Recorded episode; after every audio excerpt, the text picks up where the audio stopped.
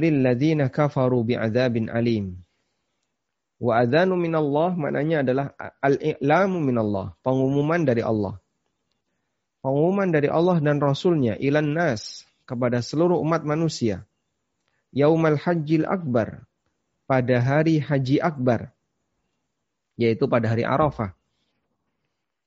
Annallaha bari'um minal musyrikin. Sesungguhnya Allah berlepas diri dari orang musyrik wa rasuluh demikian pula Rasulullah sallallahu alaihi wasallam. Sehingga Allah taala berikan pengumuman bahwasanya orang musyrikin sudah tidak boleh lagi untuk melakukan ibadah di Masjidil Haram. Kemudian kepentingan kita dari ayat ini adalah kalimat wa adhanun yang di situ maknanya secara bahasa artinya adalah i'lam. Sehingga dari sini kita bisa memahami makna bahasa dari kata adzan adalah al-i'lam yang artinya pengumuman. Wa syar'an sementara secara syariat makna adzan adalah al-i'lamu bidukhuli waqti shalah bidzikrin maksus. Pengumuman terkait waktu salat bidzikrin maksus dengan zikir tertentu. Pengumuman terkait waktu salat dengan zikir tertentu.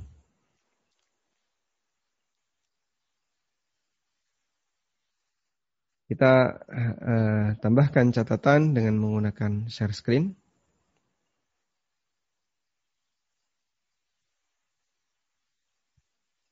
Nah. Sudah bisa share screen, Bapak? Coba. Harusnya oh, bisa, tapi sudah fokus kok.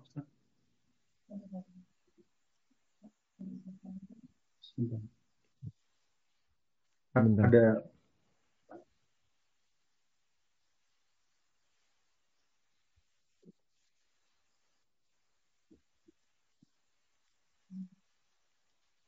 Baik. Uh, saya buka notepad.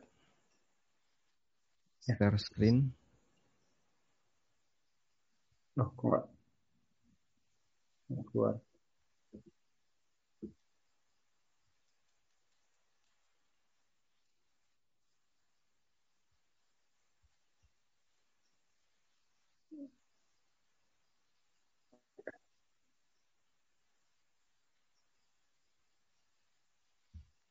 Bisa?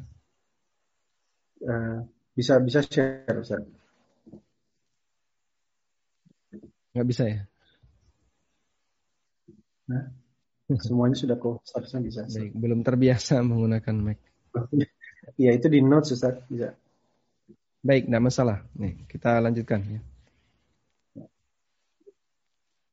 Berarti ganti ganti laptop biasa aja sementara belum bisa belum harus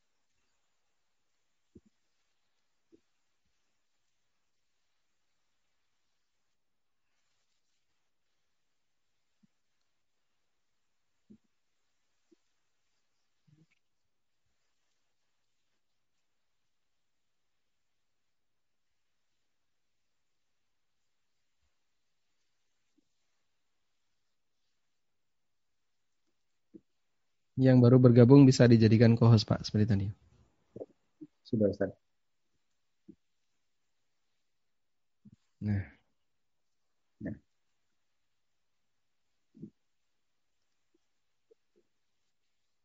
Baik, sebenarnya kita hanya ingin memberikan catatan sedikit tentang pengertian adzan ya. Tadi sudah kita bacakan perkataan dari penulis. Adzan adalah pengumuman pengumuman masuknya waktu sholat. Pengumuman masuknya waktu sholat dengan zikir tertentu. Sehingga berdasarkan definisi ini, maka kita bisa menyebutkan batasan adzan. Batasan adzan. Adzan itu pengumuman. Dan ini makna bahasa dari kata adzan. Yang kedua, yang diumumkan adalah waktu sholat. Berarti jika dilakukan sebelum waktu sholat, jika dilakukan sebelum waktu sholat, maka adzan batal. Yang ketiga dengan zikir tertentu. Ini menunjukkan bahasanya lafat adzan itu zikir. Lafat adzan itu adalah zikir. Dan ini dalil bahwa ada zikir yang disyariatkan ya, ada zikir yang disyariatkan untuk satu dikeraskan. Ada zikir yang disyariatkan untuk dikeraskan. Contohnya adzan. Contoh yang lain talbiyah. Labbaik Allahumma labbaik. Labbaik la syarika laka labbaik dan seterusnya. Termasuk juga takbiran Id. Takbiran Id dianjurkan untuk dikeraskan. Yang kedua, dipelankan. Dipelankan. Dan ini hukum asal zikir. sebagaimana yang Allah ingatkan dalam Al-Qur'an wadhkur rabbaka tadarruan wa khifatan ingatlah Rabbmu dengan tadarru dengan diiringi eh, wadhkur rabbaka fi nafsika. Ingatlah Rabbmu fi nafsika. Dalam dirimu tadarruan. Dengan penuh tadarru. Wa khifah. Dan rasa takut. Wa dunal jahri minal qawli. Bil guduwi wal asal. Wa la takum minal ghafilin. Ada di surat Al-A'raf 205. Masal dikir. Allah sebutkan di surat Al-A'raf ayat 205.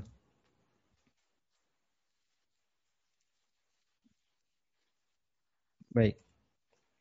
Sehingga pada asalnya dikir itu dibaca pelan. Dan tidak dibaca keras kecuali jika di sana ada uh, dalil yang mensyariatkan dikir untuk dibaca keras. Seperti yang tadi kita sebutkan, di antaranya adalah adzan, talbiyah, dan takbiran Id. Selanjutnya, wal iqamatu lughatan masdaru aqama wa haqiqatuhu iqamatul qa'id. Iqamah secara bahasa adalah bentuk dasar dari aqamah dan pada asalnya secara makna bahasa adalah iqamatul qa'id, menegakkan tiang. Menegakkan tiang. Sementara secara syariat wa syar'an al-i'lamu bil qiyami ila salati bi dzikrin makhsusin warada bihi syari' Dan secara makna syariat adalah pengumuman akan ditegakkannya salat dengan dikir tertentu yang diajarkan oleh syariat. Disebut iqamah, disebut iqamah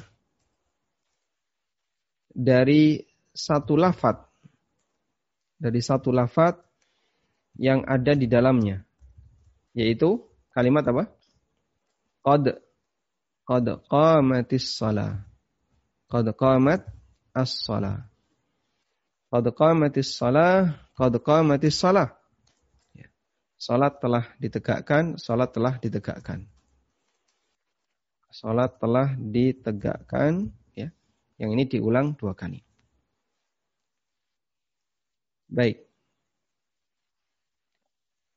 Kemudian tentang hukumnya, adzan dan iqamah disyariatkan bagi lelaki untuk sholat lima waktu.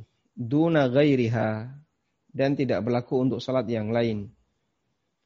Wahuma min furudil kifayat dan termasuk fardu kifayah. Sehingga apabila sudah dilaksanakan, maka yang lain menjadi gugur dosanya. Li'annahuma min sya'iril Islam adh-dhahira, fala yajuzu ta'tiruhuma. Karena ini bagian dari syiar Islam yang bisa diketahui di permukaan, yang lahir, sehingga tidak boleh ditinggalkan. Baik hukum adzan dan iqamah.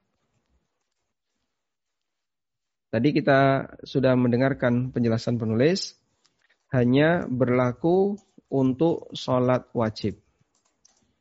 Yang lima. Sholat wajib lima waktu. Yang kedua, yang kedua hanya untuk lelaki. Sedangkan wanita tidak disyariatkan menurut keterangan penulis. Namun terdapat riwayat dari Ibnu Umar radhiyallahu anhu bahwa beliau pernah ditanya tentang bagaimana hukum wanita yang adzan dan iqamah. Kata Ibnu Umar, kenapa saya harus menghalangi seseorang untuk melakukan zikrullah? Yang itu mengisyaratkan bahwa beliau radhiyallahu anhu membolehkan adzan dan iqamah bagi wanita. Ya. Sehingga di sini kita kasih catatan adzan dan iqamah juga boleh bagi wanita namun dengan ketentuan khusus untuk area wanita. Khusus untuk area wanita. Sehingga misalnya ada pesantren putri. Lalu di situ ada musolanya. Ada masjid khusus putri. Kemudian di situ mereka mengadakan sholat jamaah sendiri. Maka mereka adzan, mereka iqamah yang hanya bisa didengarkan di wilayah mereka. Tidak bisa didengarkan oleh yang lain. Hukumnya diperbolehkan sehingga di sini khusus untuk area wanita. Baik. Tapi untuk adzan yang sifatnya umum hanya khusus bagi lelaki yang umum sehingga didengar banyak orang bahkan pakai corong maka ini khusus bagi lelaki. Selanjutnya hukumnya fardu kifayah. Fardu kifayah dari kata kafa yakfi yang artinya cukup berarti ya berarti uh, kewajiban yang harus dilaksanakan oleh sekelompok masyarakat. Ya. Kewajiban, gini aja, kewajiban sekelompok masyarakat. Yang sekelompok masyarakat itu harus mencukupi dalam melaksanakannya. Kalau tidak mencukupi, berarti mereka masih berdosa. Nah, ukuran mencukupi sehingga berstatus sebagai fardu kifayah itu berbeda-beda antara satu amalan dengan amalan yang lain. Misalnya, ya, ngurusi jenazah muslim itu fardu kifayah. Andai kan tidak ada yang sanggup ngurusi jenazah kecuali satu orang. Sehingga dia sendiri yang memandikan, dia yang mengkafani, dia yang menguburkan sendirian. Yang lain cuma nonton, maka semuanya berdosa. Kok bisa Pak? Yang namanya ngurusi jenazah satu orang nggak cukup. Sehingga butuh ngangkat-ngangkat, nanti butuh ngafani juga nggak cukup satu orang. Makanya kalau sendirian nggak cukup, berarti yang lain masih berdosa. Sampai ada beberapa orang yang ikut membantu satu orang ini sehingga kebutuhannya tercukupi. Maka fardu kifayah adalah kewajiban yang harus eh, kewajiban sekelompok masyarakat yang pelaksanaannya harus mencukupi kuota.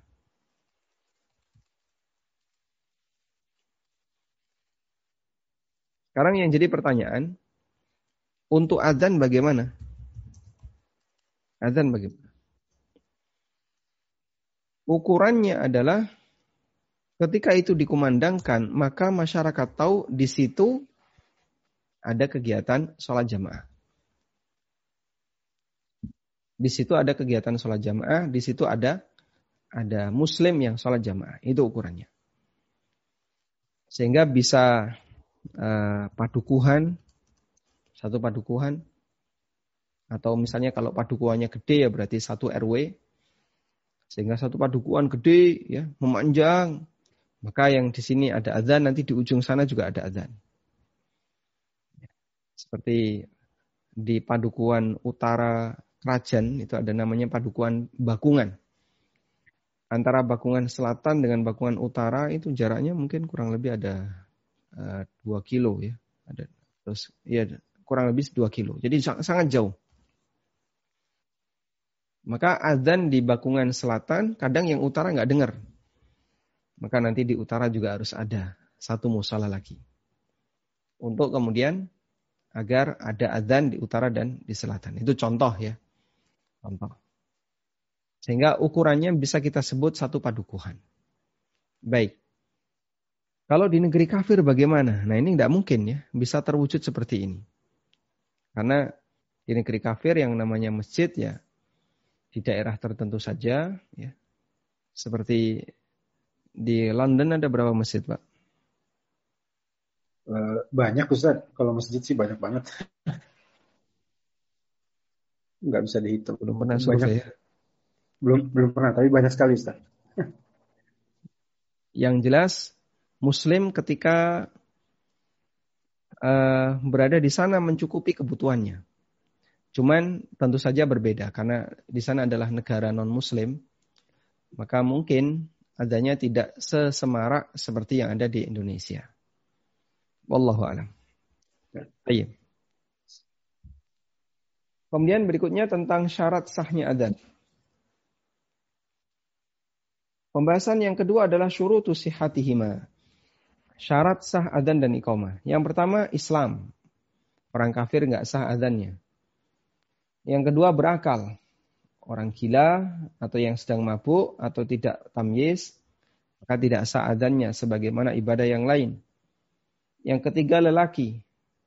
Tidak sah adzan dari wanita bil fitnati bisautiha.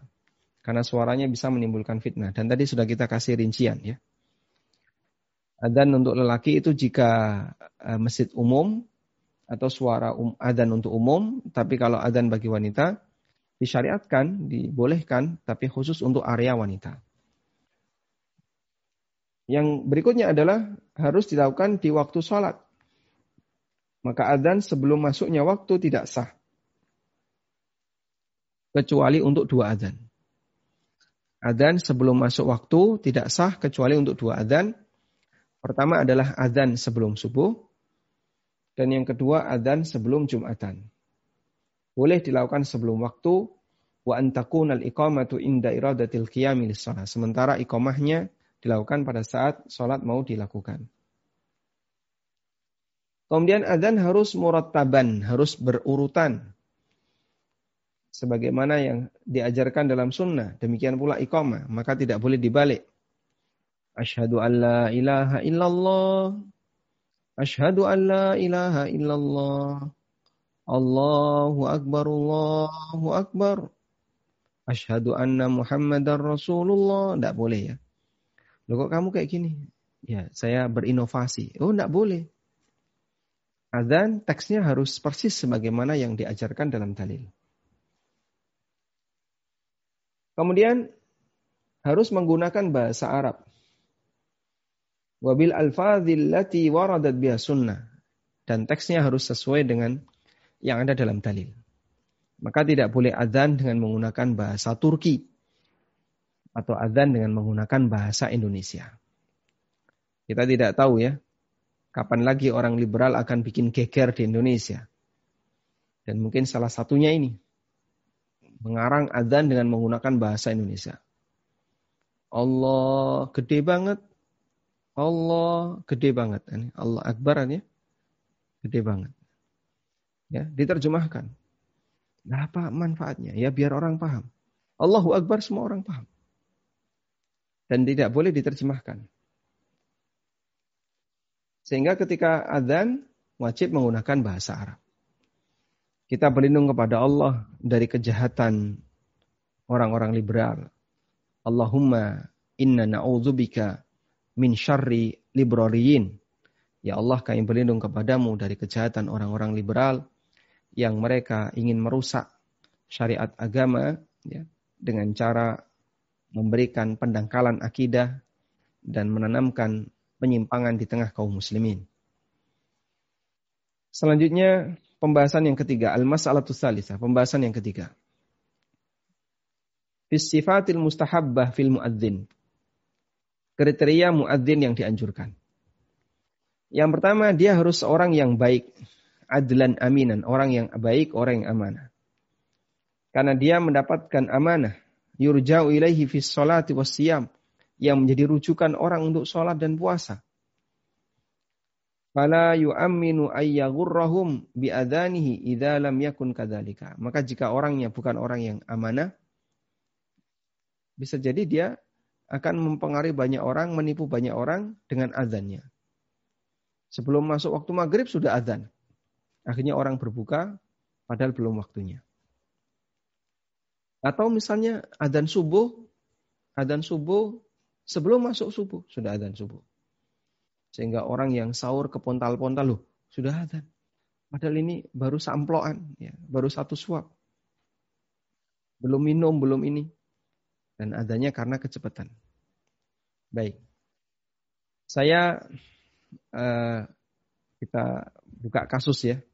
Kasus adzan sebelum waktu. Yang ini cukup banyak.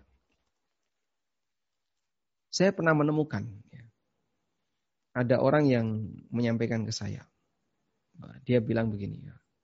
semua orang-orang masjid-masjid yang lain tuh ikut saya kalau adzan.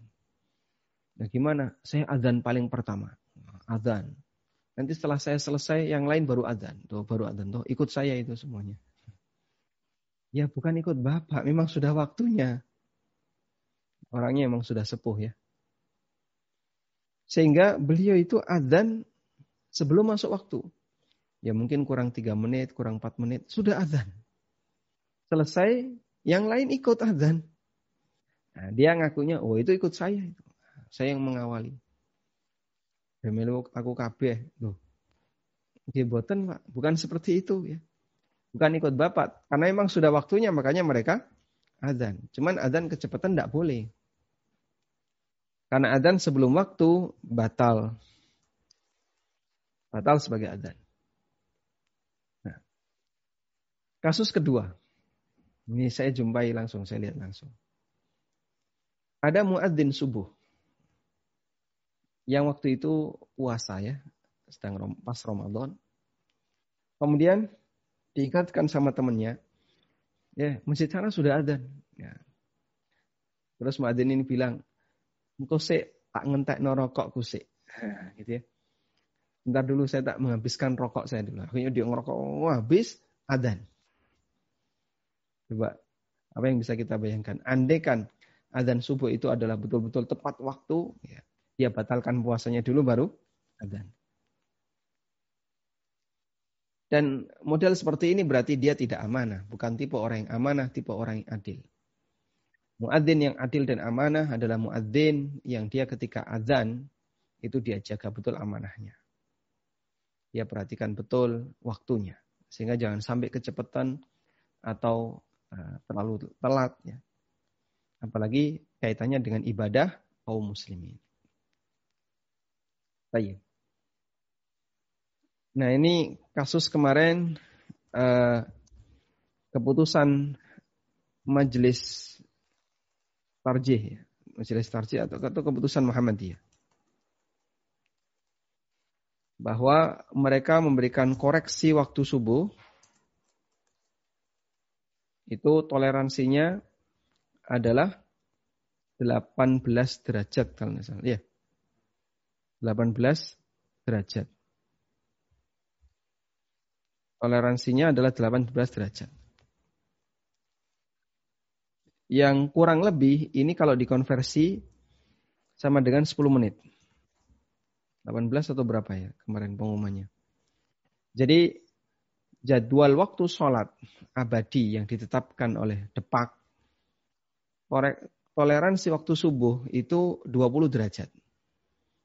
Artinya apa? Posisi matahari dari garis terbit itu cukup jauh, 20 derajat. Lalu dikoreksi oleh Muhammadiyah, posisi matahari dari garis terbit dinaikin jadi 18. Dan untuk hisap yang diterbitkan oleh UII, Universitas Islam Indonesia di Jogja, itu lebih tinggi lagi, kurang lebih 16 atau berapa. Makanya masjid yang menggunakan standar waktu UII itu beda nanti adzan subuhnya dengan yang Masjid Muhammadiyah, beda lagi dengan masjid umum. Sehingga ada ada khilaf di antara para ahli hisab dalam menentukan kapan waktu fajar. Dan wallahu alam ya. Sebagai kehati-hatian memang di sini ada urusan masalah sholat dan ada urusan puasa. Ada urusan puasa, ada urusan sholat. Ini untuk adzan subuh ya. Kalau untuk urusan puasa, maka sebaiknya kita lebih berhati-hati, kasih toleransi. Ya sudah, adzan ini saya pakai untuk urusan puasa. Yaitu adzan yang kemajuan. Ya, kemajuan yang terlalu cepat. Baik, pokoknya kalau sudah adzan ini saya nggak makan, nggak minum. Menjamin puasanya sah. Tapi kalau urusan sholat, lebih baik ditunda agar kita yakin betul-betul masuk. Dan sampai sholat sebelum subuh. Sehingga nanti kita menggunakan adzan yang agak telat. Bukan secara sengaja telat sholat subuh, tapi agar kita yakin bahasanya uh, sholat ini adalah sholat yang dilakukan di dalam waktunya. Bukan sebelum waktunya. Baik. Saya pernah ya dari rumah ke UII jaraknya berapa kilo? Sini KM 9 UI KM 17 ya. Jadi sekitar 8 kilo. 8 kilo kajian subuh. Selesai sahur di sini adzan.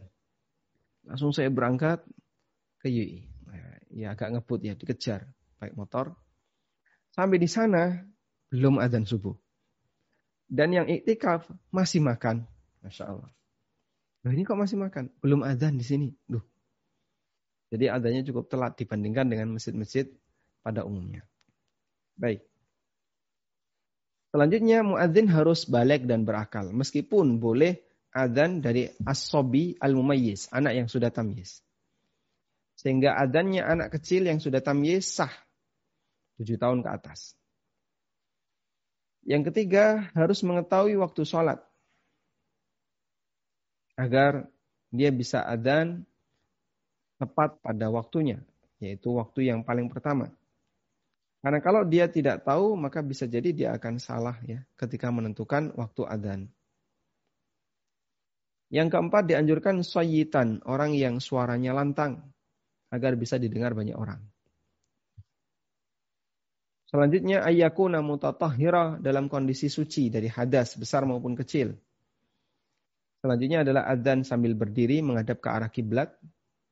Berikutnya adalah ayyaj'ala usbu'aihi fi udhunaihi wa ayyudira wajhahu ala yaminihi idza qala hayya 'alas shalah wa ala yasarihi idza qala hayya 'alal falah.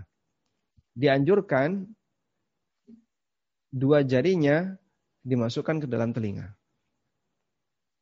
Begini ya. Dua jari. Sehingga kanan kiri. Bukan kanan saja. Tapi kanan kiri. Kadang muadzin kan gini. Kanan saja. Atau kiri saja. Yang betul dua. Kanan kiri. Ini dimasukkan. Allahu Akbar, Allahu Akbar. Nah, kemudian melakukan adzan. Dan ketika uh, melantunkan hayya ala salah, maka noleh ke arah kanan. Hayya 'ala shalah. Hayya 'ala shalah. Dua kali. Kanan, kanan. Hayya 'alal falah ke kiri. Hayya 'alal falah. Hayya 'alal falah ke kiri. Sebagaimana yang dilakukan oleh Bilal. Disaksikan oleh sahabat yang melihat adanya Bilal. Bilal menoleh ke kanan dan ke kiri. Pada saat beliau radhiyallahu anhu mengucapkan hayyal salah dan hayyal falah. Nah. Selanjutnya muncul pertanyaan. Apakah anjuran menoleh ketika adzan ke kanan dan ke kiri berlaku masih berlaku meskipun ada corong. Meskipun ada corong. Dan corong itu ke kanan dan ke kiri. Bahkan bukan cuma kanan kiri. Empat penjuru mata angin. Empat penjuru mata angin. Bahkan kadang lebih. Ada yang delapan. Ya. Jadi utara, selatan, timur, barat tambah. Ya. Yang mojok-mojok itu ya ke tenggara ada. Ke barat daya ada ke barat laut ada, timur laut juga ada, semuanya dipasang. Ke delapan arah. Nah, apakah dianjurkan bagi muadzin untuk tetap tolah-tolah seperti tadi? Ulama beda pendapat. Sebagian ulama mengatakan tidak lagi dianjurkan. Karena maksud Bilal dengan toleh-toleh adalah untuk meratakan suara. Ya, biar yang bagian kanan dengar maksimal. Noleh kiri, bagian kiri dengar maksimal. Dan seperti yang kita tahu ya, bahwa suara itu akan terdengar lebih keras jika searah dengan posisi pendengar. Searah ya, dengan posisi pendengar. Teori apa itu Pak? Hmm? Dalam, eh? Dalam fisika itu kan gitu. Ya. Jadi kita kalau naik motor, Tiba-tiba ada orang yang naik motor king nah, dari belakang. Wah itu terdengar keras sekali. Nah, begitu dia sudah di depan kita, meskipun jaraknya sama, terdengar lebih pelan. Karena suaranya tidak searah. Ya, kalau udah di depan kan berarti dia di depan kita suaranya. Saja. Makanya Bilal beliau nolah-noleh untuk meratakan suara. Sehingga kalau sudah rata, maka tidak perlu tolah-tolah seperti tadi. Jadi di sini ulama beda pendapat, sama khilaf. Ada yang mengatakan tidak dianjurkan. Dan ini pendapatnya Syekh bin Bas. Yang kedua, tetap dianjurkan. Dan ini pendapatnya Syekh Albani rahimahumullah jami'. Tapi ini sifatnya hanya anjuran dan tidak wajib. Kemudian ayat taras salafil adzan ay yatamahal wa yahdirul iqama ay yasra'u fiha. Kalau adzan hendaknya dibuat lambat. Allahu akbar Allahu akbar. Allahu akbar Allahu akbar dibuat lambat ya. Kalau iqamah yuhaddir dibuat cepat. Allahu Akbar, Allahu Akbar, asyhadu an la ilaha illallah. Ya. Sehingga jangan sampai jamaah tertipu. Allahu Akbar, Allahu Akbar, asyhadu an la ilaha illallah. Buat panjang. Asyhadu anna Muhammadar Rasulullah. Buat panjang. Jamaahnya iki komato adan. Ya, keliru ya. Wallahu alam. Dan secara umum seperti itu yang dilakukan oleh orang di masa silam. Dan untuk kalimat Allahu Akbar, Allahu Akbar itu digandeng. Allahu Akbar, Allahu Akbar. Sebagaimana kebiasaan adan dari masa silam. Sehingga jawabnya Allahu Akbar, Allahu Akbar. Bukan dipisah. Allahu Akbar, Allahu Akbar. Allahu Akbar. Jadi empat kali. Nah itu terpisah itu. Yang betul digandeng. Allahu Akbar, Allahu Akbar. Allahu Akbar, Allahu Akbar. Ya. Allahu Akbar, Allahu Akbar digabung. Nah. Kemudian kita lanjutkan ke pembahasan yang keempat. Fi sifatil adan wal iqamah. Redaksi adan dan iqamah. Kita bahas ini ya. Ada dua redaksi. Ada dua redaksi. Yang sesuai sunnah. Yang diajarkan Nabi Shallallahu Alaihi Wasallam. Pertama redaksi Abu Mahdura. Beliau adalah muadzin Nabi sallallahu alaihi wasallam, muadzin Mekah.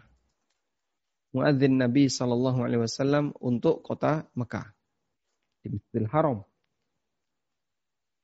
Maka di situ bentuknya atau redaksinya Allahu akbar Allahu akbar Allahu Akbar, Allahu Akbar. Ashhadu an la ilaha illallah. Ashhadu an la ilaha illallah. Ashhadu anna Muhammadar Rasulullah. Ashhadu anna Muhammadar Rasulullah. Hayya 'alas shalah, hayya dan seterusnya. Sama. Seperti yang umumnya kita dengarkan. Dan iqamahnya juga sama. Allahu Akbar, Allahu Akbar, asyhadu an la ilaha illallah, asyhadu anna Muhammadar Rasulullah. Baik. Yang ingin saya garis bawahi di sini adalah bahwa kalimat syahadat pada azan tidak ada awalan wa. Tidak ada awalan wa. Sehingga kita membaca asyhadu alla ilaha illallah. Asyhadu alla ilaha illallah. Kadang orang mendengar, orang menambahkan wa asyhadu anna Muhammadar Rasulullah. Eh, ada wanya. Padahal teksnya tidak ada wanya. Allahu akbar Allahu akbar. Wa asyhadu alla ilaha illallah wa asyhadu wanya ditambahkan. Dan itu tidak benar karena azan itu di apa? Uh, tidak ada wanya ketika membaca syahadat. Baik. Kemudian tentang iqamah, maka jumlah iqamah adalah ganjil ya, dalam arti setengahnya adzan. Berdasarkan hadis Anas, beliau mengatakan, Umira Bilalun ayu syafi al adana wa al iqamata illa al iqam. Bilal diperintahkan untuk menggenapkan adzan sehingga ketika adzan dibaca dua-dua ya. Asyhadu an la ilaha illallah, asyhadu an la ilaha illallah dan seterusnya. Fatakunu kalimatul adzan marrataini marratain Wa kalimatul iqamah marratan marratan illa fi qawlihi qad qamatis shalah qad qamatis shalah fatakunu marrataini li hadithil madhi. Fahadi sifatul adani wal iqamatil mustahabba. Inilah cara yang dianjurkan. Karena Bilal adan hadaran wa safaran ketika beliau sedang safar maupun mukim bersama Rasulullah SAW ila ammata wa in rajja'a fil adan au sannal iqamata fala ba'sa. Bilal melakukan adzan ketika safar maupun ketika mukim bersama Nabi SAW dengan redaksi seperti di atas. Kemudian bagaimana kalau melakukan tarji' wa in rajja'a fil adzan? Bagaimana kalau melakukan tarji' ketika adzan? Atau ikomahnya dibuat dua, double. Fala ba'sa maka hukumnya boleh li'annahu minal ikhtilafi al-mubah. Karena ini termasuk di antara perbedaan pendapat yang mubah. Wa yustahabbu ayyakula fi adani subh ba'da hayyal al-falah as-salatu khairu minan naum. Dan muadzin dianjurkan untuk membaca as-salatu khairu minan naum setelah adzan subuh. Berdasarkan riwayat dari Abu Mahdzurah bahasanya Rasulullah SAW bersabda kepadanya, "Ingkana fi adhani subhi kul As-salatu khairum minan naum. As-salatu khairum minan naum dua kali.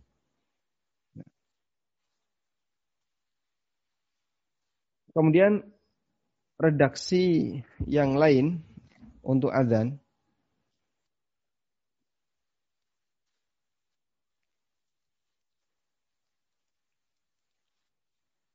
adalah azan muadzin Madinah. Dan ini umumnya azan yang lebih ma'ruf, yang lebih terkenal. Untuk bedanya di mana sih antara azan pertama dengan yang kedua? Untuk azannya Abu Mahdura itu kadang ditambahi wa. Ada tambahan wa-nya. Wa asyhadu alla wa asyhadu anna Muhammadar Rasulullah. Kemudian yang kedua dilakukan tarji. Tarji itu bagaimana? Mengulang dua kalimat syahadat. Yang pertama pelan, yang kedua dikerasin orang azan ya. Allahu Akbar, Allahu Akbar. Allahu Akbar, Allahu Akbar. Nah, lalu baca syahadat. Asyhadu alla apa? Saklar. Sound sistemnya dipindah. Yang luar pindah dalam luar matikan. Asyhadu an la ilaha illallah. Asyhadu an la ilaha illallah. Asyhadu anna Muhammad Rasulullah, asyhadu anna Muhammad Rasulullah. Lalu dia pindah lagi saklarnya. Saklar luar nyalain, saklar dalam matikan. Kemudian dia syahadat lagi. Asyhadu an la ilaha illallah. Dia syahadat lagi. Dengan menggunakan mik luar. Itu yang dimaksud dengan tarji. Dan dulu muadzin Mekah itu melakukan tarji. Sehingga syahadatnya dibaca empat kali. Dua pertama, dua yang kedua. Yang itu pertama dibaca pelan, yang kedua dibaca lebih keras. Wallahu alam. Dan redaksi yang kedua ini di zaman kita hampir sudah tidak dikenal oleh masyarakat.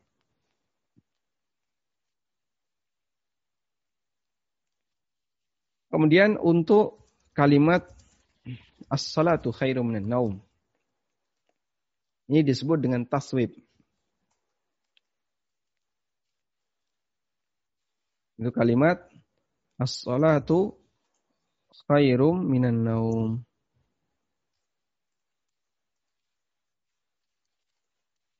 Salat lebih baik dibandingkan tidur. Maka dianjurkan bagi orang yang azan uh, azan awal sebelum waktu, masuk waktu subuh untuk mengucapkan kalimat ini. As-salatu khairum minan naum. Salat itu lebih baik dibandingkan tidur. Kemudian al-mas'alatus khamisah, permasalahan yang terakhir. Pembahasan terakhir, ma yaquluhu sami'ul adzan wa ma yad'u bihi ba'dahu. Nah, sekarang baru kita yang punya kepentingan ya.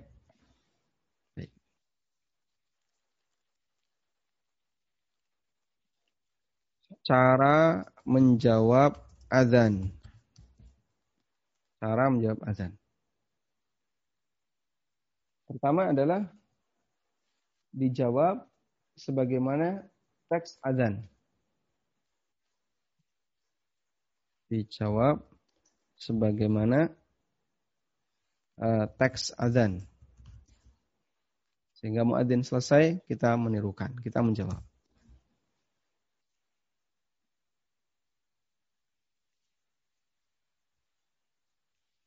Berdasarkan hadis Abu Sa'id, bahwasanya Nabi Shallallahu Alaihi Wasallam pernah bersabda, "Idza sami'tumun nida faqulu mithla ma yaqulul muadzin." Kalau kalian mendengarkan azan, maka ucapkanlah sebagaimana yang dibaca oleh muadzin. Illa fi hayy alatain fa yushra'u li sami'il adzan ay yaqula la haula wala quwata illa billah. Kecuali untuk hayy Hayya ala berarti ucapan hayya ala. Hayya ala. Ada empat ya. Maka untuk ucapan hayya ala. Untuk ucapan hayya, hayya ala. As, uh, hayya ala salah, hayya al falah. Bagi yang mendengar. Mengucapkan la haula. wala quwwata. La haula wala quwwata illa billah. Kalau muadzin membaca hayya 'alas shalah, hayya 'alal falah. Wallahu a'lam. Ini berdasarkan hadis Umar bin Khattab radhiyallahu anhu. Kemudian wa id qala al muadzin fi salati subhi as-salatu khairu min naum fa innal mustami' yaqulu mithlahu wa la yusannu dzalika inda iqamah. Dan di sini jika subuh jika subuh muadzin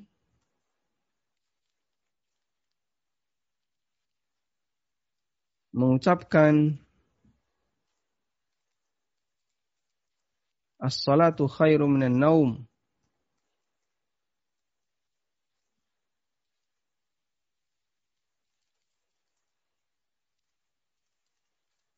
Baik. Jika subuh, muadzin mengucapkan as-salatu khairu minan naum. Bagaimana cara menjawabnya? Dijawab yang sama redaksi yang sama. Yaitu nanti Anda menjawab as-salatu khairum minan naum. As-salatu khairum minan naum. Ada riwayat yang mengatakan ada jawaban khusus, tapi riwayat ini adalah riwayat yang palsu sehingga yang lebih sejalan dengan prinsip adalah dibaca sesuai dengan teksnya atau ditirukan sesuai dengan teksnya. As-salatu khairum minan naum. Kita mengucapkan as-salatu khairum minan naum. Thumma yusalli ala nabi sallallahu alaihi wasallam. Nah, sekarang ini ya. Apakah kita dianjurkan? Ya. Apakah kita dianjurkan untuk membaca apakah muadzin? Dianjurkan membaca ya, untuk membaca sholawat atau doa setelah adzan?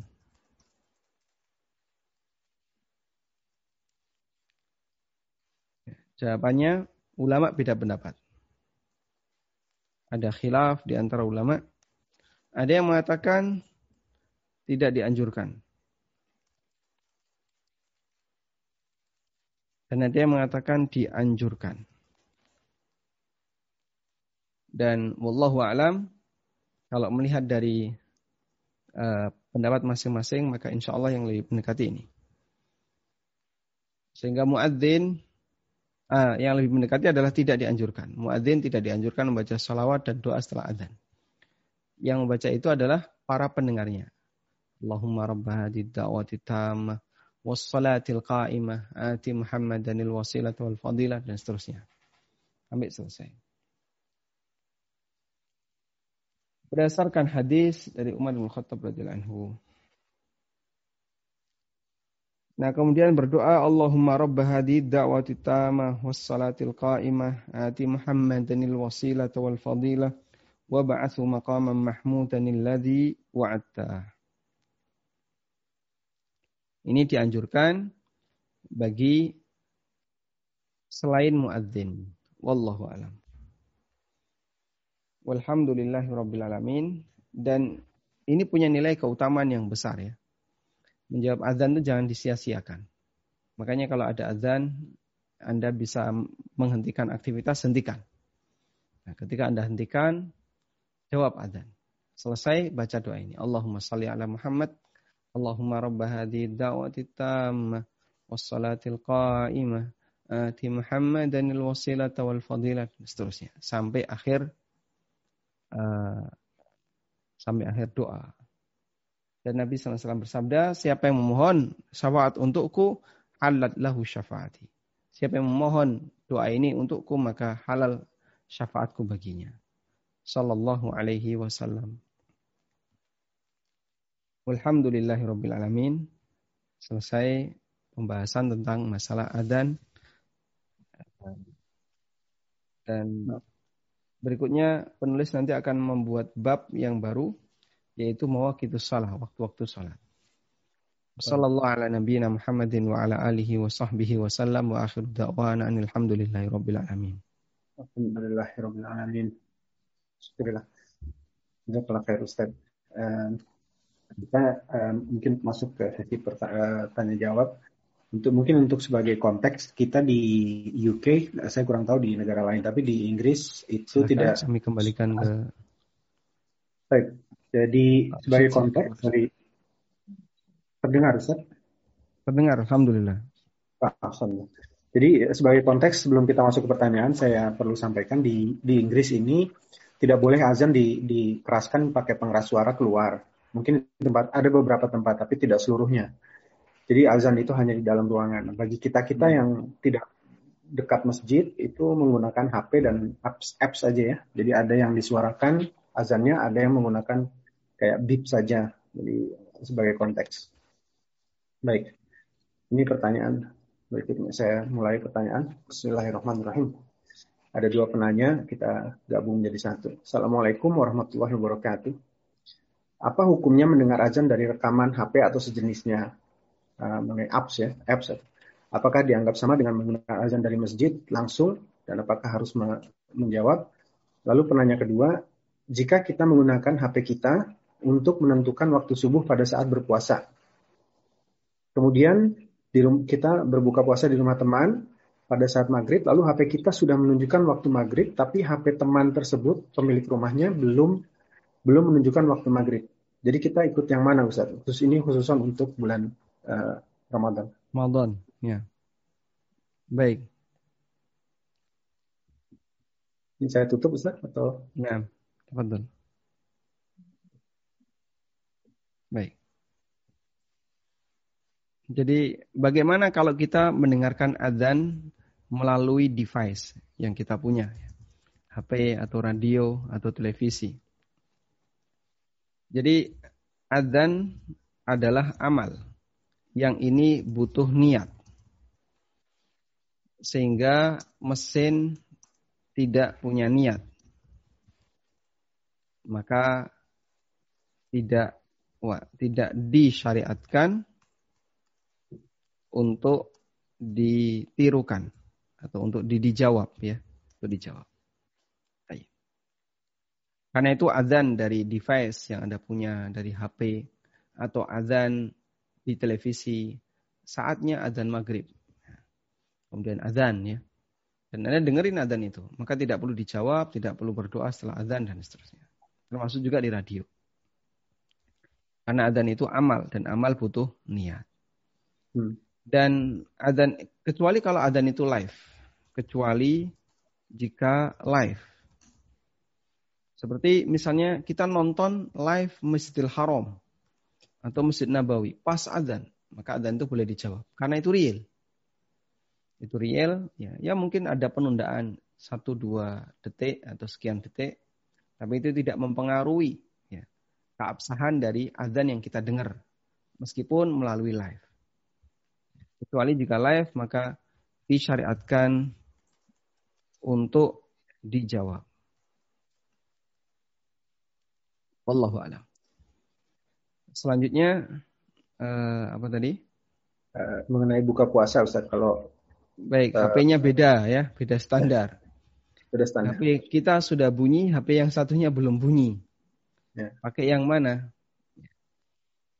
Ahlul balad a'lamu bi baladihi. Itu kaidah. Penduduk setempat itu lebih paham. Misalnya uh, jika temannya ini ngerti ya, tentang waktu-waktu sholat, lalu HP-nya tertunda dan seterusnya. Dan dia paham, ini belum waktunya. Maka dia yang lebih berhak. Dia yang lebih berhak. Sehingga uh, yang jadi acuan adalah HP yang penduduk asli daerah itu. Insya Allah itu yang lebih kuat. Karena dia yang lebih tahu dengan keadaan. Wallahu alam. Baik. Alhamdulillah. Afwan. Uh, mohon maaf ini untuk yang mengangkat tangan uh, kita batasi untuk sementara untuk yang mengangkat tangan khusus uh, yang sesuai dengan topik ya insya Allah. Jadi yang kalau di luar topik nanti kita akan uh, akhirkan. Bismillahirrahmanirrahim. Saya tanya saya share dulu yang pertanyaan berikutnya. Ya. Assalamualaikum. Waalaikumsalam warahmatullahi Izin bertanya, bagaimana dengan hukum sutra di dalam sholat? Apakah bagi wanita yang sholat di rumah tetap harus menggunakan sutra atau cukup dengan menggunakan sajadah? Bisa dikatakan sebagai sutra. Eh, dan ujung sajadah menjadi batas bagi orang yang sholat agar tidak dilewati dengan orang lain. Baik.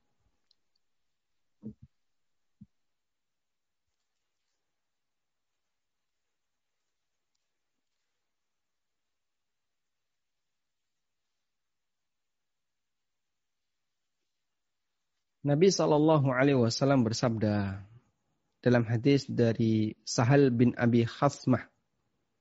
Ya. bahwasanya Rasulullah SAW bersabda bagaimana sabda beliau? Beliau mengatakan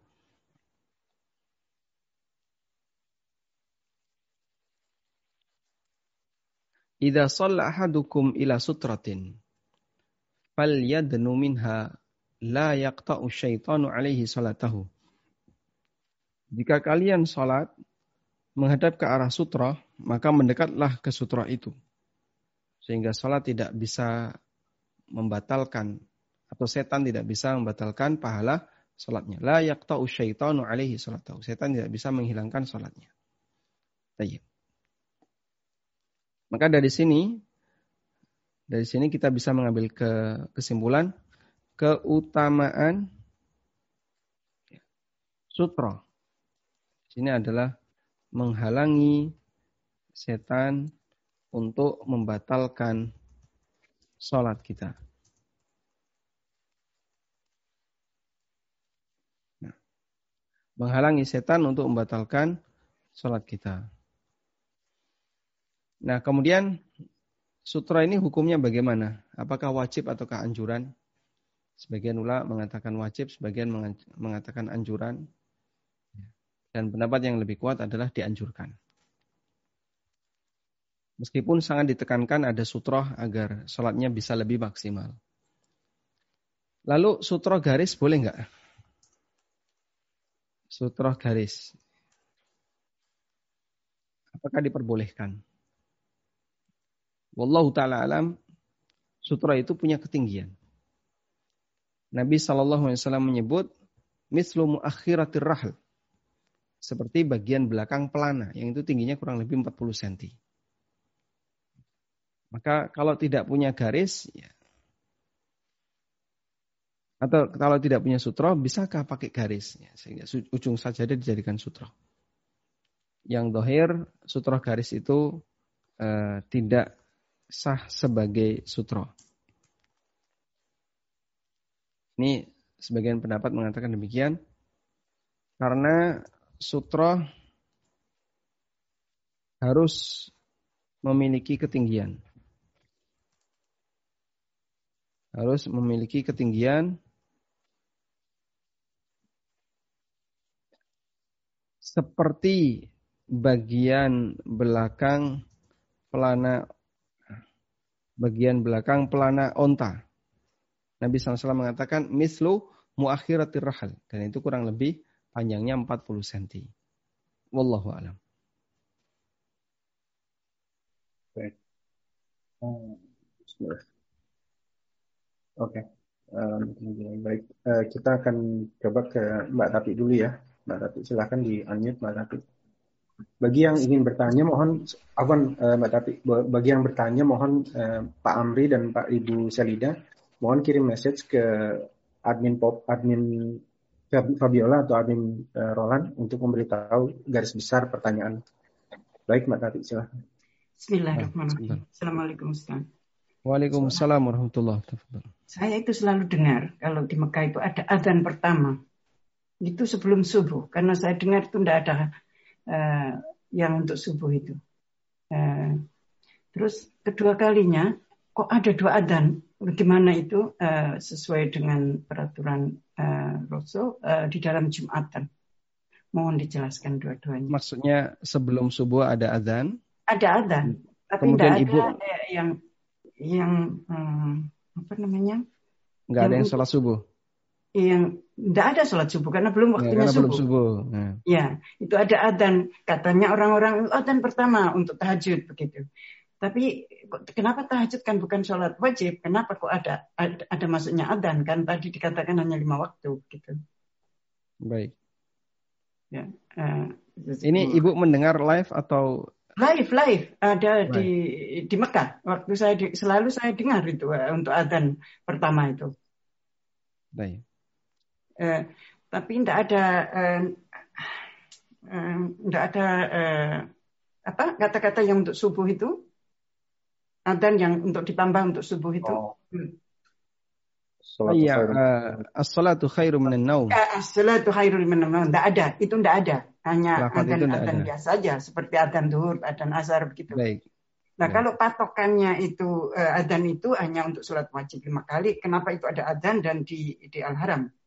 Terus uh, dan adzan pada waktu sholat Jumatan itu ada aja juga dua kali uh, begitu. Ini menjadikan saya kepingin ingin tahu. Jazakumullah khair. Nah, jazakumullah khairan. Baik.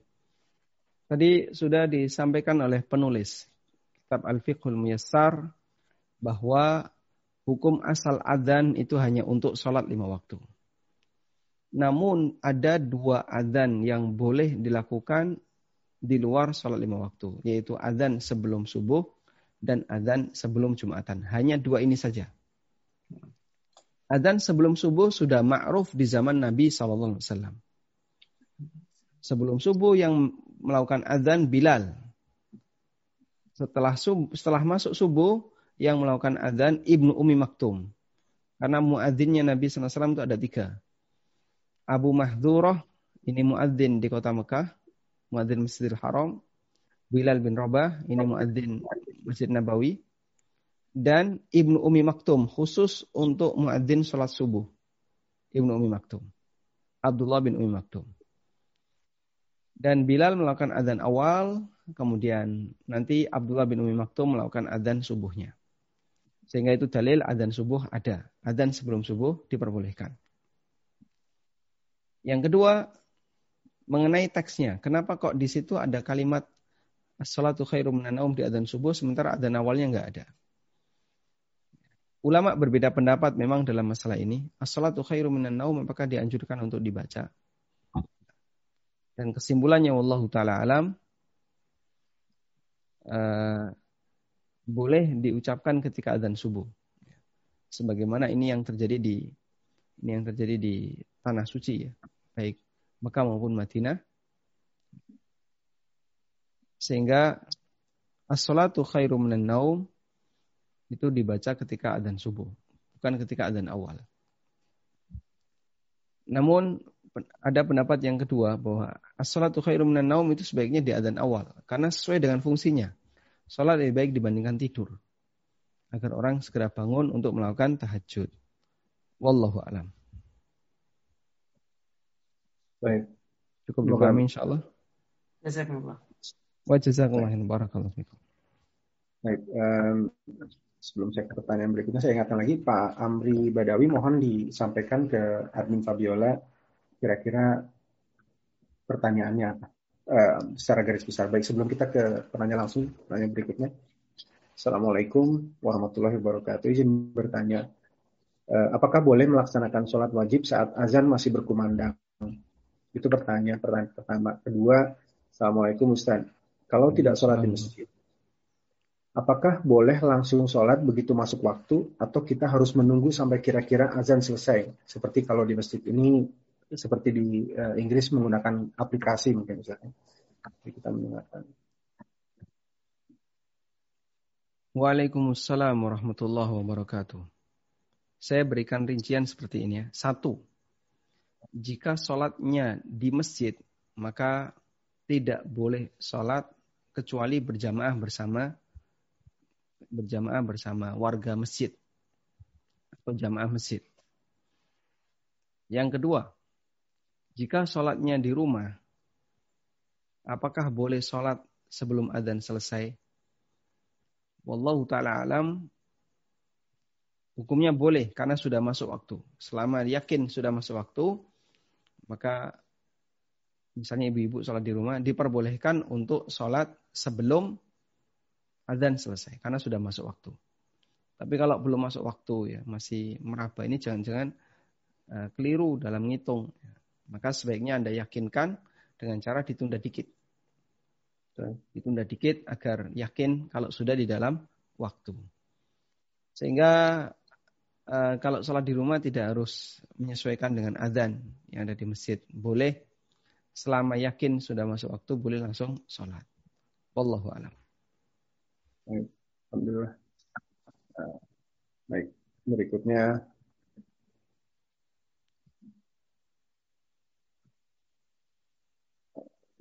karena sudah banyak sekali yang bertanya. Jadi uh, yang sesuai topik kita bacakan yang sesuai topik dulu ya insya Allah. Bismillah, kalau kita Ustaz izin bertanya. Ketika kita berada di jalan dan dengar azan, apa kita menjawab azan sesuai muazin bacakan? Misal kita dengar bacaannya, uh, hayya ala sholah, dijawab dengan la haula wala quwata illa billah, atau kita ucapkan dari awal, dari Allahu Akbar, dari takbir. Jazakumullah khair. Hmm. Jazakumullah khairan. Yang dohir, begitu kita mendengar hayya ala sholah, maka kita ketinggalan ya sehingga langsung dikejar lalu kita membaca uh, apa kalimat atau menjawab adzan dari awal. Allah Akbar Allah Akbar Allah Akbar. Allah. dicepetin aja. Nah yang dohir seperti itu yang saya pahami. Wallahu alam. Baik. Uh, Amri Badawi.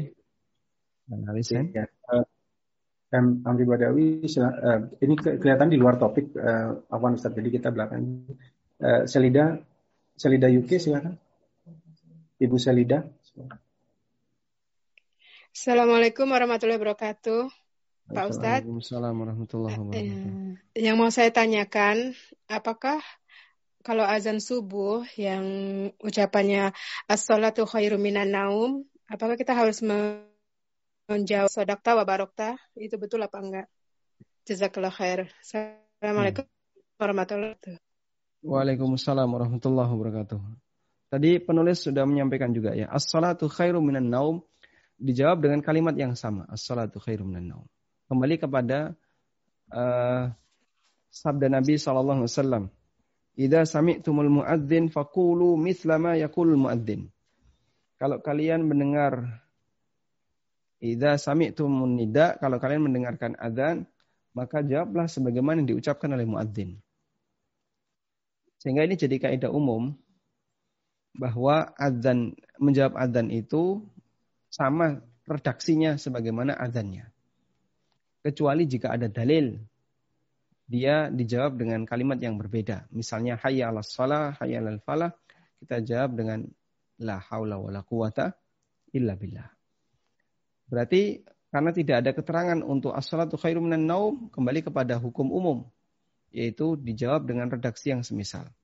Muadzin mengucapkan as-salatu khairum minan naum.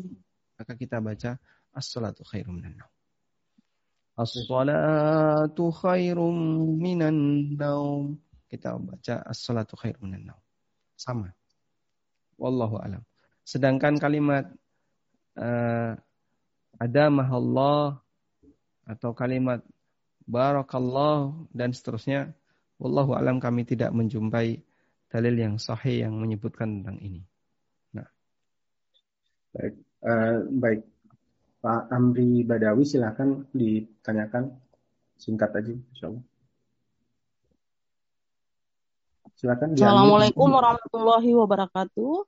Uh, terima kasih atas kesempatan yang diberikan. Saya Bu Amri di Bekasi. Oh, iya. uh, saya mau menanyakan setelah doa setelah azan Allahumma aziz dakwati tamma dan seterusnya apakah boleh ditambah dengan raditu billahi robba wa bil islami dina wa bi muhammadan wa rasuluh ya ustaz Syukran nah. jazakallah khair yang betul tambahannya itu salawat jadi oh. termasuk di antara sunnah yang jarang dilestarikan ya. Iya, dilestarikan betul.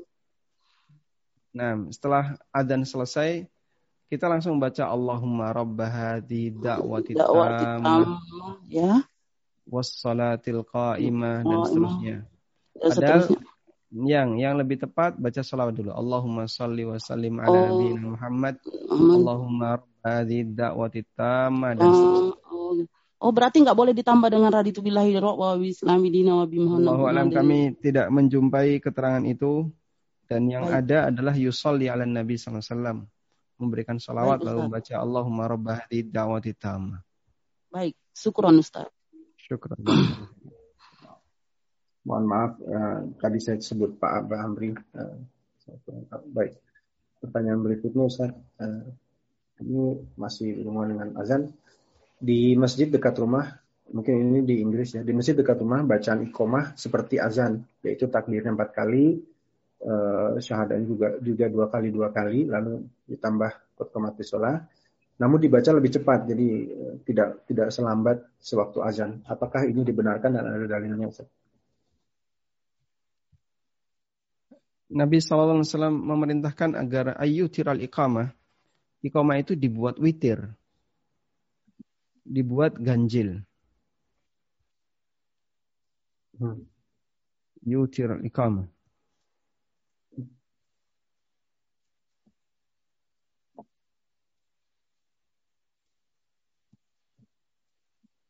Sebentar, semoga kita bisa menemukan teks hadisnya. Dari Anas bin Malik radhiyallahu anhu.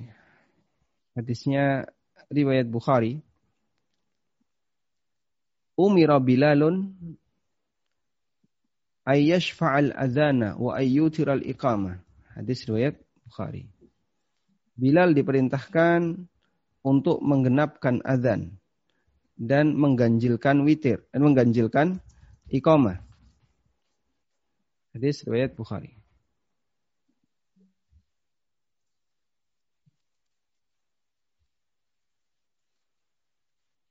Bilal diperintahkan untuk menggenapkan adzan dan mengganjilkan iqamah. Apa yang dimaksud menggenapkan adzan? Teks adzan itu double, dua-dua. Asyhadu an la illallah. Asyhadu an la illallah. Asyhadu anna Muhammadar Rasulullah. Asyhadu anna Muhammadar Rasulullah.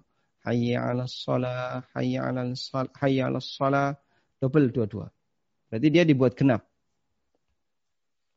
Genapkan azan. Artinya double. Kemudian ganjilkan ikoma. Artinya dibuat tunggal, tidak tidak double ya. Terus ada, uh, takbir gimana? Allahu Akbar, Allahu Akbar itu satu paket. Allahu Akbar, Allahu Akbar dua kali ini satu paket sehingga dianggap satu. Maka saat iqamah dia tetap dibaca dua kali. Allahu Akbar, Allahu Akbar. Asyhadu an la ilaha illallah. Asyhadu anna Muhammadar Rasulullah. Dan seterusnya. Bisa dipahami insya Allah ya? Bisa. Sehingga ini jadi dalil bahwa takbir empat kali ini keliru ya. Ketika iqamah. Harusnya dua kali. Baik. Kalau kot kemati solahnya eh, satu kali juga atau dua kali? Dua kali. Nah, dua itu, kali. Ya, pengecualian bagian itu. Baik. Baik. Saya lanjutkan pertanyaan berikutnya. Oke.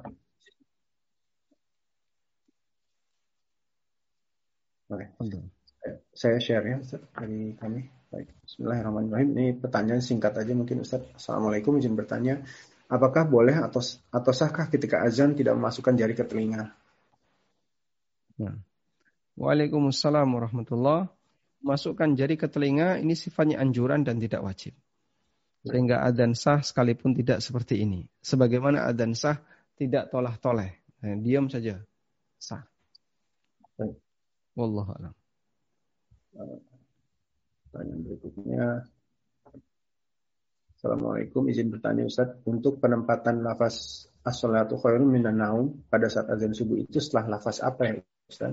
Apa setelah azan selesai atau setelah khayalat sholat? kalau khair. Uh, Waalaikumsalam warahmatullah. Penempatannya setelah hayya al falah. As-salah hayya al salah, hayya al salah, hayya al falah, hayya al falah. As-salatu khairum minan naum. As-salatu khairum minan naum. Allahu Akbar, Allahu Akbar.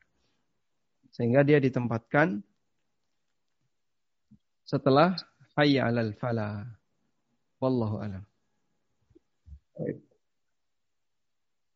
Selanjutkan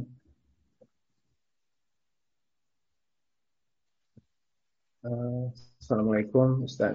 Saya pernah dengar katanya perempuan tidak usah ikomah kalau mau sholat sendiri ataupun berjamaah di rumah. Apakah betul?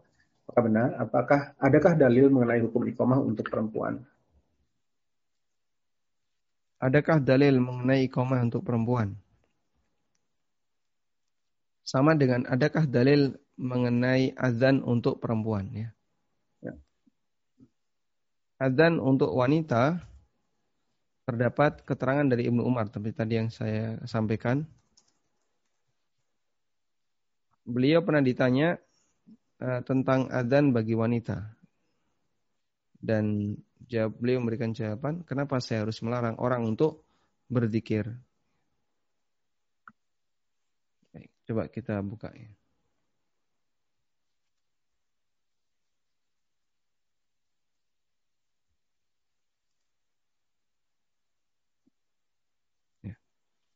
Ibnu Umar pernah ditanya, apakah wanita boleh adzan? Kemudian beliau marah dan mengatakan, apakah saya melarang orang untuk berzikir menyebut nama Allah? Yang ini menunjukkan bahwasanya wanita diperbolehkan untuk adzan dan iqomah namun hanya khusus di area wanita. Disebutkan dalam riwayat yang lain, Aisyah radhiyallahu anha beliau dulu melakukan adzan dan iqamah, kemudian mengimami jemaah wanita.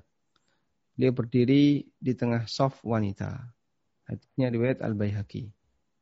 Sehingga semua hadis ini menunjukkan bolehnya uh, melakukan adzan bagi wanita namun dengan batasan yang tidak selonggar lelaki. Wallahu alam. Um, apa nih surat uh, sebelum kita masuk ke pertanyaan lain yang sesuai topik ini ada permohonan khusus dari jamaah karena beliau uh, agak bingung uh, uh, mohon bimbingan di luar topik tapi saya silakan. Assalamualaikum warahmatullahi wabarakatuh. Ustaz mohon maaf izin bertanya. Saya bekerja di pemerintah pemerintahan sebagai PNS di bidang listrik dan mengurusi perizinan genset demi keamanan dan menghindari bayar listrik kebakaran. Apabila sewaktu-waktu kami mengurusi perizinan genset milik bank, apakah kami akan terkena dosa jariah terkait, uh, terkait riba? Mohon jawabannya Ustaz. Jazakallah khair. Waalaikumsalam warahmatullahi wabarakatuh. Nah ini salah satu kendala ya. Um, jadi begini.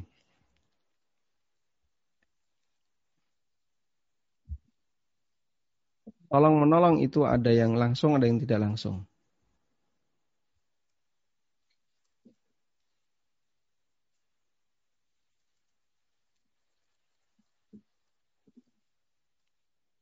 Jadi tolong menolong atau bantu membantu itu ada yang langsung, ada yang tidak langsung.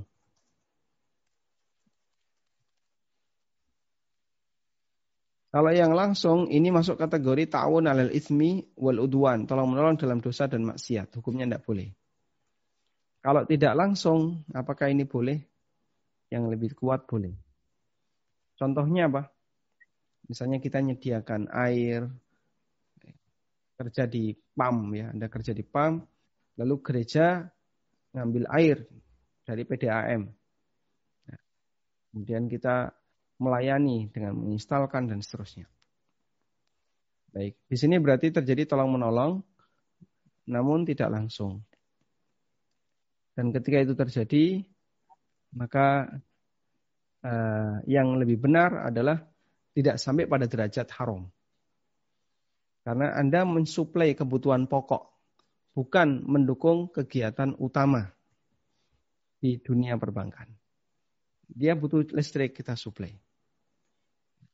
Sebagaimana dia butuh air kita suplai misalnya dan itu uh, tidak termasuk tolong menolong secara langsung. Wallahu alam. Baik, alhamdulillah. Eh, semoga menjawab pertanyaan dan ya. Ini hanya berlaku untuk yang sifatnya kebutuhan umum ya. Listrik, air, makanan. Nah. Hmm. Tidak pada kegiatan ribanya ya, Ustaz. Ya, kalau pada kegiatan ribanya tidak boleh. Tidak boleh. Baik. Baik Ustaz. Ya, saya lanjutin Ustaz. Berikut. Ini ada Enggak banyak insya Allah. Assalamualaikum Ustaz. Kalau kita menjawab azan dan membaca doa setelah selesai azan, kalau belum selesai baca doanya, terus kita dengar azan bersaut-sautan di setiap masjid, apakah kita jawab azannya atau lanjutkan doanya setelah azan Ustaz? Waalaikumsalam warahmatullah. Anda selesaikan doanya. Selesaikan doanya. Ya, dan insya Allah tidak lama. Cuman uh, ada satu pertanyaan lagi ya. Kalau di selesaikan doanya terus ada adzan yang lain. Apakah kita juga perlu jawab itu? Padahal kita sudah selesai jawab adzan. Ulama beda pendapat dalam hal ini. Sebagian ada yang mengatakan tidak perlu jawab itu. Kenapa tidak perlu jawab? Karena uh, apa? Dia sudah melakukan amal sesuai dengan perintah. Dengan terlaksananya amal pertama. Dan hukum asalnya perintah itu tidak berulang. Al aslu fil amri hukum asal dalam perintah itu adalah eh, layak dulu alat tikrar tidak menunjukkan pengulangan. Hmm. Sehingga kalau kita sudah jawab selesai, berarti saya sudah dianggap kita sudah dianggap telah melaksanakan perintah. Ya. Meskipun ada juga ulama yang menganjurkan, ya dianjurkan untuk menjawab sehingga Selesai jawab adzan, nanti jawab adzan lagi. Karena adzan adalah zikir yang mulia dan sah-sah saja kita menjawab adzan beberapa kali. Wallahu alam. Baik, alhamdulillah Ustaz. Uh, Afwan Ustaz, ini 14.23 mungkin jam 9.23 malam ya di sana. Uh, masih ada beberapa pertanyaan. Gimana Ustaz? Baik, insya Allah. Ya, mungkin satu lagi atau dua lagi. Dua lagi ya, baik. Nah, Ustaz. Uh, ini pertanyaan berikutnya. Assalamualaikum Ustaz. Kalau kita menjawab azan dan membaca doa selesai azan. Oh, sorry, Afwan. Ini udah barusan. Sudah tadi ya. Afwan, saya lanjut. Assalamualaikum ini bertanya. Kalau saya, uh, saya ada mesin azan beli dari Mekah, apakah perlu dijawab atau adatnya? Apa saya diam sejenak dari aktivitas untuk menghormati azan? Saya tidak tahu muazin mesin masih hidup atau sudah meninggal. Saya hmm. Waalaikumsalam warahmatullahi baik hidup maupun meninggal yang jelas itu bukan adzan live. Itu hmm. rekaman. Baik yang adzan masih hidup maupun sudah meninggal, itu rekaman. Sehingga adzan seperti ini berarti yang adzan mesinnya. Maka hmm. tidak perlu dijawab. Dan apakah Baik. perlu berhenti sejenak untuk menghormatinya? Ya, Anda kalau mau melakukan silahkan. Tapi tidak juga silahkan. Baik. Baik, uh, ini saya lanjut ke pertanyaan berikutnya uh, di luar topik Ustaz, uh, tapi perlu dipertanyakan. Assalamualaikum warahmatullahi wabarakatuh. Apa yang bertanya Ustaz? Assalamualaikum. Jika, jika seseorang karena sesuatu uzur maka sholat sudah di ujung waktu. Contoh pada saat sholat maghrib. Sebelum kita selesai sholat maghribnya, misalkan baru di rakaat kedua, azan isya sudah berkumandang. Apakah sholat maghribnya sah atau tidak? Dan apakah sholat maghribnya tetap diselesaikan sampai selesai atau langsung dibatalkan? Dan dilakukan lagi dengan hukum sholat qadha atau bagaimana Ustaz? Jazakallah khair Ustaz. Wa jazakumullah khairan. Ada hadis yang diriatkan oleh Abu Dawud, Tirmidzi dan yang lainnya. Dan ini bisa kita jadikan sebagai acuan termasuk riwayat Nasai. Bahkan riwayat Bukhari Muslim, muttafaqun alaih.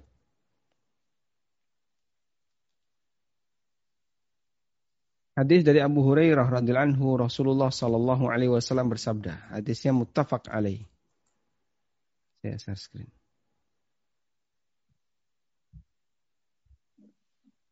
Nabi sallallahu alaihi wasallam bersabda, "Man adraka rak'atan minas salah faqad adraka salah." Siapa yang mendapatkan satu rakaat dari salat yang dia lakukan mepet tadi, maka dia dianggap sudah dapat sholat. Sehingga misalnya ada orang punya uzur, lalu dia buru-buru terus sholat asar. Takbir, dapat ruku, itidal sami Allahu liman hamidah, bersamaan dengan itu masuk adzan maghrib. Maka sholatnya sah. Dan dia lanjutkan sampai selesai. Karena berdasarkan hadis ini muttafaqun alaih, riwayat Bukhari Muslim, bahwa siapa yang menjumpai satu rakaat maka dia dianggap telah menjumpai seluruh rakaat. Wallahu a'lam. Baik, jelas insyaallah. Ya, uh, masih ada beberapa pertanyaan tapi tadi janji dua pertanyaan terakhir. Baik, insya Allah nanti bisa disambung di lain waktu insya Allah. Baik, mungkin dipandu untuk menutup uh, untuk para majelis Ustaz. Baik, demikian yang bisa kita bahas terkait masalah fikih adzan dan saya pernah uh, mendapatkan sebuah buku ya di perpustakaan salah satu perpustakaan pesantren ya. Khusus adzan dan iqamah itu dibuat jadi satu buku cukup tebal. Ahkamul adzan wal iqamah, khusus adzan dan iqamah. Ya, sehingga kalau kita mau gali lebih dalam ya sebenarnya masih banyak tentang masalah adzan dan iqamah. Baik. Demikian yang bisa kita sampaikan. Semoga jadi ilmu yang bermanfaat. Wassallallahu ala nabiyyina Muhammadin wa ala alihi wa sahbihi wa sallam. Wa akhiru da'wana alhamdulillahi rabbil alamin. Subhanakallahumma wa bihamdika. Ashhadu an la ilaha illa anta astaghfiruka wa atubu ilaik. Wassalamualaikum warahmatullahi wabarakatuh. Waalaikumsalam warahmatullahi wabarakatuh. Jazakallah khair Ustaz. Jazakallah khair. Baik. Uh, buat teman-teman silahkan bisa disimak kembali kajiannya di YouTube kami di Paduka underscore UK. Jika ingin join di info uh, kajian silahkan kontak admin Popi atau WA di yang sudah disampaikan sebelumnya. Baik, uh, mohon maaf jika ada kekurangan kesalahan. Uh, Barakallahu. Wabillahi taufiq wa hidayah. Wassalamualaikum warahmatullahi wabarakatuh. Waalaikumsalam warahmatullahi wabarakatuh.